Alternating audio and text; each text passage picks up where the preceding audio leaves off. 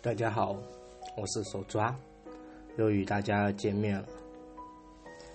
在本我会把本期节目音频的文字版放在 App Store 描述里面，大家可以边听边看，有一个更直观的了解。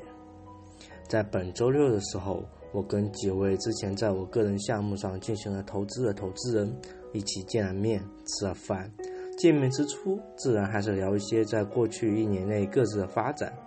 我呢，大家也都知道，从广州回了杭州，又从杭州来了北京，沿着海岸线一路北上，希望能够在更竞争更激烈的环境里面去逼迫个人去成长。Rio 呢，则成功升级成了爸爸，生了一个胖乎乎的小女儿，在朋友圈疯狂的晒，很难想象当初那么高冷的 Rio 会变成这样。海明跟 Mario 则更厉害了，一个成功进入了红杉资本，一个在去年投资了摩拜，跟另外一个即将被收购的项目，投资回报率预估将达到十倍，活生生的羡慕啊！在我们聊天过程中聊到了腾讯和阿里，一来是因为不管是做产品还是做投资人，都避不开这两个，不过同时。他们也曝光了关于头条的一些事儿，结合最近几个月来的头条颠簸，可以发现头条的投身求生欲望是很强很强了。在这一期节目里面就不多说了，想了解更多的可以私下来问我。二来是前段时间关于腾讯梦想的讨论多如牛毛，在聊天过程中发现他们对于腾讯跟阿里的认知。与我从产品的角度来分析确实不一样，一个是从宏观，一个是从微观。在这里简单整理了一下我们的分享给大家。阿一第一点，阿里巴巴是一家战斗力惊人的公司。战斗力指的是企业定下一个目标后执行力和打击对手的能力。这一点阿里显著的强于腾讯。阿里直接对手很难过，阿里直接对手很难过得好。例如，天猫打击京东，天猫今去年双十一将京东逼上绝路，女装二选一，强迫站队，逼迫京东必须马上拉拢投资唯品会。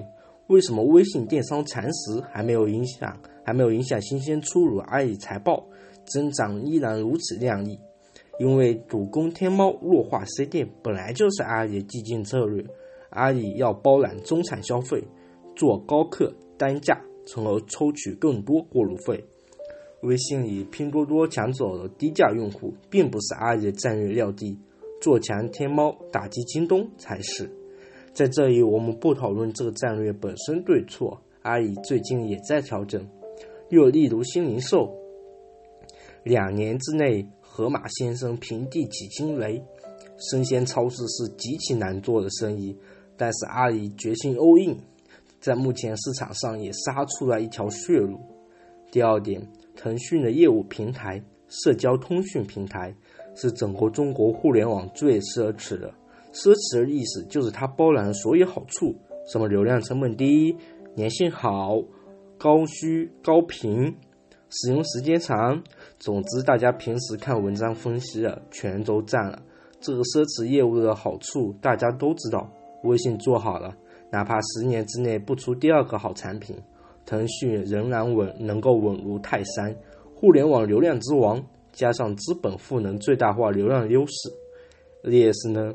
业务太好，团队就不需要战斗力太强，就不需要不断挑战自己。与之对应，阿里巴巴网线下新零售发展，确实是在挑战新的难度。就好像你家有个金矿，就不需要努力战斗和尝试。只需要考虑把金状金矿收益最大化，所以想到去赋能和投资。我们也谈到了离职员工的创业成就，这在某一种程度上可以代表一家公司的团队能力。在这一点上，我们有一个共识，就是腾讯确实比阿里差不少。阿里出来人普遍更现实，更会赚钱，打起仗来更狠。比如说滴滴的陈维，在当初跟 Uber、跟神州、跟曹操专车各种打仗，什么招数都能想，都能做。腾讯出来的创业者则更加的理想化，更愿意出去实现一个美好的愿望。第三点，总结来看，阿里团队战斗力强，但是业务遭遇的竞争更激烈。京东和美团是两个正面战场，拼多多则想抄阿里后路，还有线下一大帮对手。